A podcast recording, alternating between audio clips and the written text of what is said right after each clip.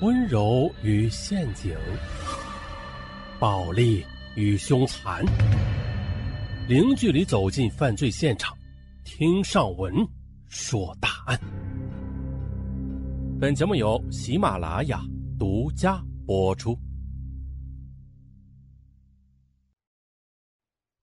本期情感案，一个女人的万里追凶，这是一个让人。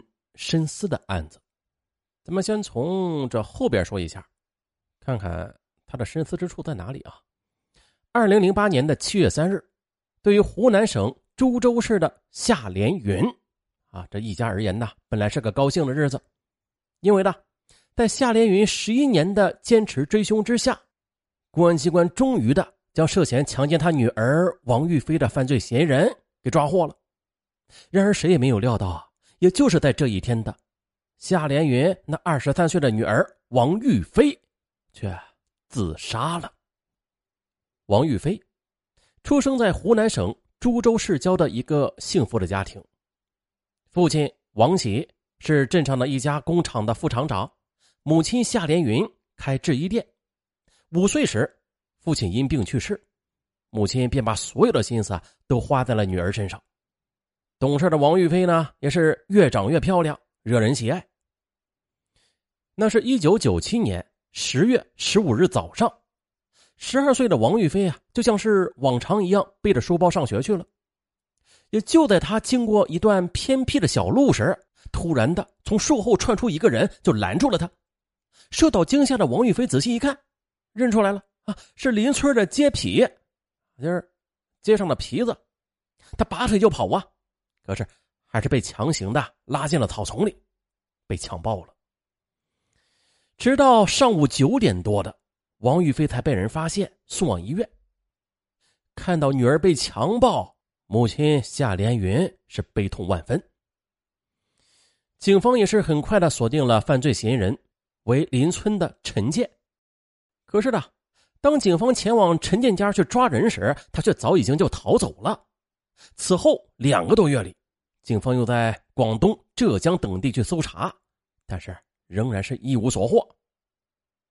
可也就在此时，被伤害的王玉飞，他也是一下子就跌入了深渊，眼前经常的出现被强奸的那一幕，睡觉啊都睡不踏实，而且呢，还要面对很多有意无意间的伤害，同学异样的眼光，甚至呢被同学在背后指指点点。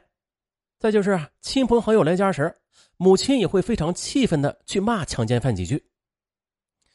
他这听得多了，渐渐的就变得沉默寡言了，神情恍惚。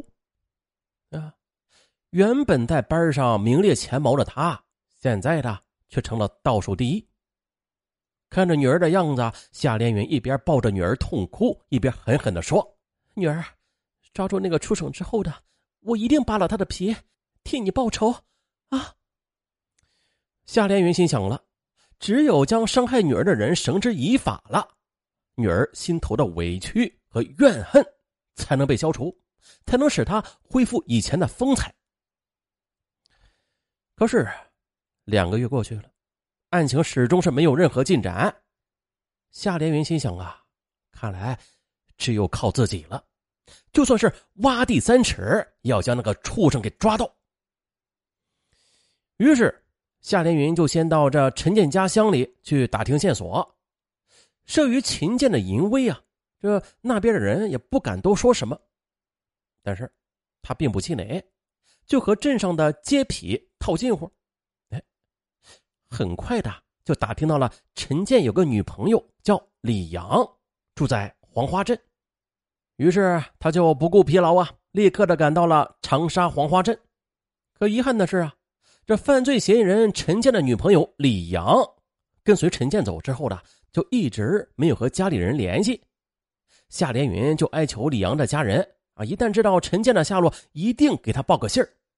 此后，他每隔几天就去李阳家，名义上是来看看两位老人，但谁都知道，他是想知道陈建的下落。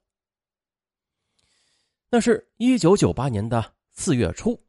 夏连云终于的从李阳的来信中得知，这陈建在深圳南山区的一家工厂打工。当天晚上，他和侄子就坐上了开往深圳的火车，在暴雨中找到了陈建打工的工厂。可是呢，厂里人却跟他说，三天前这两人就走了。夏连云很失望，但他也并不愿意就这样离去，而是继续的在深圳里找了一个多月，甚至有好几次的。他都差点被当做盲流给抓走。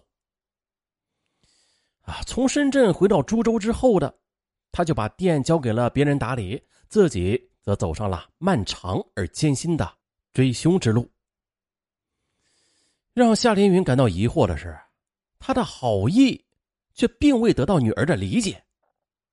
就当夏连云表示不管多么艰辛也要抓住陈建时，呃，这。王玉飞却低沉的说：“妈，我们就别折腾这事儿了，警察抓不到就算了。”夏连云气愤的说：“女儿，我们怎么能够轻易的放过那个畜生呢？就算是杀他一百次，我都不嫌多的。”啊！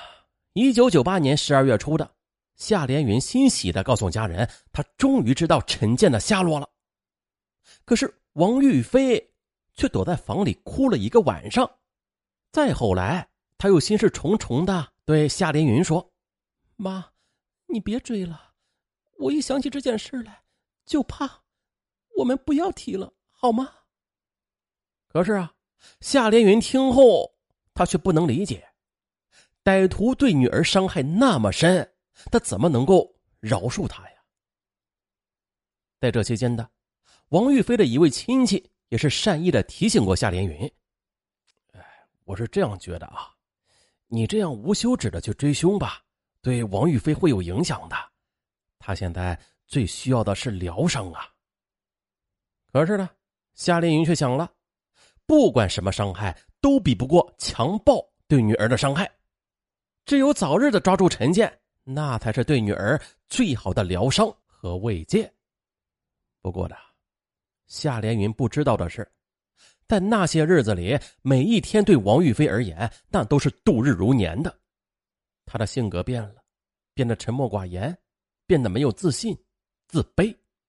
他根本就不想像别的同学那样，嗯，高考然后再考大学。他只想早点逃离带给他太多伤害的家乡，远离这噩梦般的生活。他想躲在一个完全陌生的地方。开始新生活，终于在一九九九年中考时，他选择了湘南的一所中专学校。就这样远离了家乡。可是呢，虽然是远离了家乡吧，但是由于夏连云一直在义无反顾的去追凶，王玉飞的日子却并未因此而平静下来。时间飞快，两千年的年初的，在外追凶的夏连云，他又得知了。这犯罪嫌疑人陈建在广东顺德的消息，于是呢，又立刻的赶到了顺德去缉凶。在一家工厂门口，夏连云终于的是发现了陈建，他太激动了，一把就抱住了他，嘴里又大声的喊着：“你这王八蛋，你糟蹋了我女儿还想逃！”陈建反应过来了，立刻的就拼命的去挣脱，可是他哪里肯放手啊？任陈建拳打脚踢，他一直就死死的抓住他。后来陈建是被逼的没有办法了，拿出一把水果刀，对着夏连云就是一阵猛刺。夏连云晕死过去，陈建再一次逃走了。